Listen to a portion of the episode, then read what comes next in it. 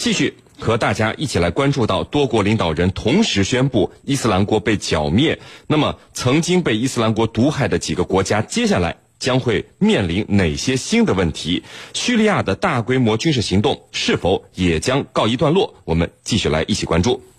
陈教授，这个俄罗斯、叙利亚联军以及伊拉克部队为什么在遇到来自美国、以色列以及沙特等国家的这个阻力的情况下，还能够这么快就从军事上把伊斯兰国主力部队彻底消灭了？那么，相关国家对于伊斯兰国暗地里的支持，为什么没有起到有效的作用呢？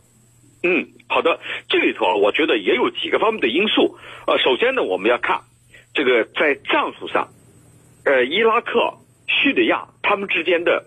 针对伊斯兰国的战术是非常成功的，成功在哪儿呢？就是他们所采取的是一种几面合围的这种战术，也就是说，我在叙利亚打击伊斯兰国，那么你在伊拉克也打击伊斯兰国，这样的话使他呢没有藏身之地。如果一个国家在军事上打压伊斯兰国，而另外一个国家呀不闻不问的话，甚至呢网开一面。那么我们就可以看到，伊斯兰国武装分子他就有可能从这一国窜到另外一国，当另外一国打压的力度减小的时候，他又回到了这一个国家。所以呢，我们看到在非洲地区或者其他地区，那些武装分子经常在几个国家之间来回流窜，就是因为利用了空间。那么这一次，我觉得战术上非常成功，就是。伊拉克集中火力、集中精力打压 IS 武装分子。那么，在叙利亚境内，在俄罗斯的帮帮助之下，在黎巴嫩真主党的扶持之下，叙利亚政府军这个开始了空前的这一种反攻的力度。也就是说，几方面形成了一种强大的合围，这是第一。第二呢，就是伊斯兰国武装分子呢，连土耳其也没有放过。我们都知道，土耳其实际上是暗中支持。这个伊斯兰国武装分子的，但是呢，伊斯兰国武装分子并没有这个放过土耳其，而是在土耳其境内制造了多起恐怖袭击，再加上一些这个恐怖组织呢，可能还有呃土耳其国内的一些这个分裂组织相关联，所以呢，也迫使土耳其加入了这一场。这个针对伊斯兰国的打压行动当中，这样的话，在中东地区，我们就形成了一个铁三角的一个一个氛围，也就是说，伊拉克、叙利亚、土耳其三个国家，他们联手对 IS 武装分子进行打压。那么这样的话，让这些 IS 武装分子藏无藏身之处，也没有其他可以让他们流窜的地方。所以呢，在这个背景下。我觉得土耳其所扮演的重呃这个重要作用呢也是非常明显的，这样一来呢就迫使 IS 武装分子成建制的不存在了，就变成要么转入电地下，要么呢流窜到了其他的零零散散，这个化整为零，流窜到了其他地方。你比如菲律宾，比如阿富汗，这些呢，我觉得都是他们流窜的地方。那么这里离不开。他们几个国家在战术上这一种非常成功的做法，那么最后一个原因呢，就是尽管沙特等一些国家明里或暗里对 IS 武装分子进行庇护，但是在整个国际社会一致喊打的背景下，我觉得这些国家也有了明显的收敛，不再敢公开支持这个 IS 武装分子了，否则的话。那么很有可能就变成和 IS 武装分子同流合污，那么最终也有可能会导致 IS 武装分子反戈一击。土耳其就是最好的例子。那么我觉得这和某些国家在形式上、行动上有所收敛也有很大的关系。主持人。好的，陈明。那么我们刚才呢和大家是谈了伊斯兰国军事力量被剿灭的一些具体的情况。那么我们分开来分别谈谈这个伊拉克和叙利亚啊。伊拉克总理阿巴迪强调，恐怖组织的威胁并没有消失。如何阻止伊斯兰国在城市发动袭击，将是下一阶段伊拉克安全部门所面临的挑战。那么除了呃伊拉克总理所说的预防城市里的恐怖袭击以外，那么伊拉克还有没有军事方面的作战的需要呢？呃，首先我们看到这个这个，咱们之刚刚也聊到了这个库尔德人的问题，实际上会成为这个伊拉克未来一个巨大的一个挑战，因为伊拉伊拉克的库尔德人现在在美国的这个扶持下，已经明确说要这个独立建国，那么控制了基尔库克和摩苏尔两个这样的大城市，那么这个区域都是有油的，那么这个他这个这个库尔德人控制的这个油田，那么日后开采出来原油，那么就是这个目前他们库尔德人也是想通过这个来经过叙利亚，那么到这个地中海东岸的这个港口进行输送到全世界去这个销售，那么这是他们的一个呃一个明确的如意算盘。那么这个事情未来肯定会在整个中东引起一系列的问题，因为我们知道这个土耳其和伊朗都有库尔德的问题，那么叙利亚北部也有库尔德库尔德人的武装，那么现在。这四个国家的库尔德问题绑在一起，有可能会给这个伊伊伊拉克的这个安全部门以及他的这这个现在目前的这个国民军啊提出一个非常严峻的考验。那么，因为这个在之前的这个呃打击。埃斯这个伊斯兰国的这个军事行动中，我们看到这个库尔德人武装还是有一定战斗能力的。那么，尤其是在这个摩苏尔城区的攻坚中，那么这几个月的攻坚，那么实际上这个库尔德人武装，那么一一方面得到了整编，那么形成了一定的这个作战的实力；另外一方面呢，他们他也经过了实战的这个考验，那么有形成了一定的作战能力。那么，在美国的大力支持下，又及时提供武器、车辆、通信器材以及是这个特种部队的培训的话，那么实际上摩苏尔的这个呃摩苏尔这个这个。经过摩苏尔战役的这个库尔德武装，那么现在无论是规模还是作战能力都还是比较比较不错的。但是我们看到，那么周边比如说像这个经常要打击这个库尔德人的伊斯兰革命卫队，以及以及是叙利亚现在政府军，那么现在目前都是经过了长期的作战，那么实力是有一定程度的受损。所以在这种此消彼长之之间，那么实际上伊拉克的政府军还是非常。麻烦的一个局面，而且从之前和伊斯兰国交战的情况来看，伊拉克政府军的战斗力并不是很好啊，大量的遗遗弃自己的装备，那么这种状况实际上是很难。这个这这个让人让人有幸福的，就说是伊拉克政府军可以有办法来维持自己国内的这个统一和这个国内的一个一个稳定的环境。那么这个对于伊拉克政府来讲是非常麻烦的。那么就看未来俄罗斯会不会给伊拉克政政府军提供帮助。因为目前伊拉克政府军清一色是美军装备，用 M 一坦克，用悍马车，用美式的枪和炮。那么是目前是这么样一个体系。那么未来如果俄罗斯强势介入的话，那么会不会出现一一个新一轮的倒戈，或者说是？这个伊朗会不会对伊拉克的的这个局势进行这个干涉？因为我们知道这个呃，伊拉克的这个什叶派领袖西斯塔尼实际上是伊朗人。那么在这个问题上，这个双这个伊拉克和伊朗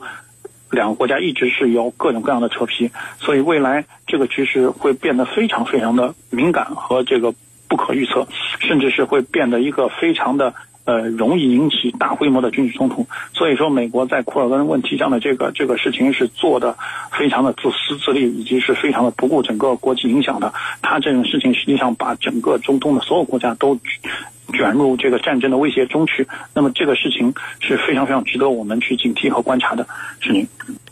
陈教授，呃，陈明是刚才谈了一些伊拉克接下来可能面临的现实问题啊。那么对于叙利亚，您看，叙利亚总统阿萨德是直接飞到了俄罗斯和普京见面谈了四个小时，就立刻回到了叙利亚。而俄罗斯总统普京和阿萨德会面以后，又和沙特国王萨勒曼、埃及总统塞西以及以色列总理内塔尼亚胡分别通了电话，呃。对外称是讨论叙利亚局势及双边合作等问题。那么，叙利亚接下来还会不会有大规模的军事行动发生呢？好的，我们从叙利亚总统阿萨德这个短短的停留四个小时就返回的，从这一点我们来看，看什么呢？我们就觉得，其实叙利亚国内的局势还没有到马放南沙、刀枪入库的时候，也就是说，他的国内。依然面临一系列的这种安全上的挑战，所以呢，他只待了短短四个小时，就急急忙忙返回去了。未来叙利亚还会不会面临大规模的军事冲突呢？我觉得从很短的时期来看，可能不会；但是在比较长的一段时间来看，我觉得是有可能的。那么为什么？我觉得有两个方面。第一呢，就是伊斯兰国武装分子，他可能会。卷土重来，那么这个卷土重来主要是因为他现在已经化整为零了。我们还记得这个在幼发拉底河，这个 IS 武装分子逃往这一带的时候，他们都是变成普通的老百姓啊，而且在美国等国的庇护下，让他们安全撤离的，那么这些人他有可能会卷土重来，有可能会这个恐怖分子死灰复燃，那么重新形成一定规模的战斗，觉得这样的可能性是完全存在的。那么这和地区的局势有着密切的关系。第二个呢，就是会存在一个地盘之争，这个地盘之争呢，它不是指 IS 武装分子，而是指。而是指呢，其他的叙利亚武装反对派，这些武装反对派它是有背景的。你比如美国是公开支持叙利亚的这个库尔德人武装的，而土耳其呢，他又是公开支持叙利亚的这个前军人，这个这个叛变军人的。所以呢，这里头其他的这种反政府武装，它有可能争夺地盘一旦争夺地盘那么你叙利亚政府。肯定要进行统一，一旦在统一的过程当中，那么双方不可避免的会发生这种武装冲突。那么武装冲突，刚才我讲到了，要根据国际局势、呃地区局势的走向来决定。那么这话什么意思呢？就如果说大国博弈在加剧，各方的争夺也在加剧，那么很有可能这种冲突呢会加剧、会变大。如果说各方暂时这个偃旗息鼓。那没有大的冲突，没有大的博弈，那么很有可能局势很稳定下来。但这样的可能性是不大的，因为围绕着中东地区的局势，围绕着叙利亚的未来的和平进程，美俄也好，其他这个中东大国也好，都会有激烈的这种博弈和争夺。所以刚才新闻里刚才也提到了，和多国领导人通电话，包括以色列什么的，这些呢，它都是利益攸关方，任何一方都不能被排除在外。所以未来。各方必然会加剧博弈，一旦博弈加剧，那么会演变成军事上的冲突，会有代理人的战争。主持人。好的，陈明，你看这个，在这个俄罗斯总统普京他见完这阿萨德以后，是先和沙特、埃及以及以色列的领导人通了电话来讨论这个叙利亚的局势，然后才和美国进行了一个呃长达一个小时的讨论和沟通。那么，呃，我们现在都知道，刚才呃也都提到了，美国现在掌握并且支持着库尔德人武装。那么，美国其实对于叙利亚能否实现真正的和平统一至关重要。为什么？哎？好像美国被俄罗斯放到了第二位呢，因为首先俄罗斯要确定自己在中东能有多少的盟友。你看，他找的无论是叙利亚、伊拉克、伊朗，包括甚至是以色列，那么他都是希看俄罗斯也是希望在这个中东地区建立一个统一的一个政治上的合作合作体系，或者至少是个松散的政治同盟。那么在结束叙利亚。以及这个叙利亚周边一些区域的这个战局的这个问题上，甚至是在这个打击伊斯兰国的这个问题上，那么双方要达成一定程度的谅解。那么这样的一个谅解是有利于整个这个呃危机的一个缓解的。就是说，现在目前整个中东的局势是有一点一触即发式，这个随时就有可能要出现这个这个爆炸的这么一个一一个危机。那么如果说这个俄罗斯可以把这些国家联合到自己身边，那么形成一定的程度的政治上的共识，那么这个是有利于问题的。缓解了，那么俄罗斯也希望把这些人拉在自己身边。那么好，他有很多的筹码，那么可以进一步的去跟美国去谈一谈美国的想法和价钱。因为对于美国来讲，那么他在这个呃这个欧洲的东部，以及是在前苏东地区对俄罗斯进行围堵，那么在这个乌克兰地区也是给俄罗斯制造很多麻烦。那么再到了这个中东地区，以及是在嗯这个西太平洋地区，一个是南海、东海，以及是在东北亚的朝鲜问题上。跟中国也有一定程度的这个争端，那么这样长的一个战线对于美国来讲是不合适的，美国也没有这么多力量把这些问题同时的进行这个主动的进攻，那么他美国肯定也是有重点的去选择自己进攻的方向，那么这个时候，那么俄罗斯就要看，说是你。他要试探美国，是你到底在这儿想做成什么样子？你特朗普准备在这个中东问题上到底要放多少筹码？那么这个是对于普京来讲，这是他要统筹考虑的。那么比如说是在我是在这个东欧地区放的力量更多一些，还是在乌克兰问题放的力量更多一些，还是在中东问题？那么这是俄罗斯面临的新的问题。那么他普京还要考虑到跟中国的一个协作。那么在这个朝鲜问题，在在这个这个东海问题，在南海问题，在甚至是在台海问题上，这这时候普京他要对统盘的。战略要有一个统统一的考虑。那么，比如说美国可能遏制中国的力量多一些，那么俄罗斯可能会考虑的策略会更激进一些。那么如果说美国把主要力量放在这个应对俄罗斯的问题上，那么可能这个就要俄罗普京就会找中国来说，是不是在战略上有更多的协作的可能性？那么这个都是对于俄罗斯来讲都是一个至关重要的抉择。那么如果说在这个问题上抉择不好，那么有可能导致未来俄罗斯在两到三年之内都会很被动。所以现在这个时机是非常敏感和脆弱的时候。那么双方都在互相的试探，双方都在希望了解到对方的底牌。那么在这个时候，那么这么多问题现在绑在了一绑在了一起，那么这个是一个啊非常艰难的一个抉择。那么这个也是对未来三五年之内的整个全球的国际走局势的走向会有至关重要的影响。是您。常教授，我们看到美国国防部部长马蒂斯直接表示说啊，美军将会长期驻扎叙利亚，防止新极端组织产生。那么，叙利亚如果在美国一意孤行的情况下，有没有可能被彻底分裂呢？那么，新的战事会不会因此而再度爆发？呃，说说您的看法。嗯，叙利亚会不会呃分裂？会不会变成原来的也门啊，北也门、南也门？我觉得这样的可能性它是存在的。而且可能性呢还是比较大的。为什么这么说呢？其实道理很简单。假如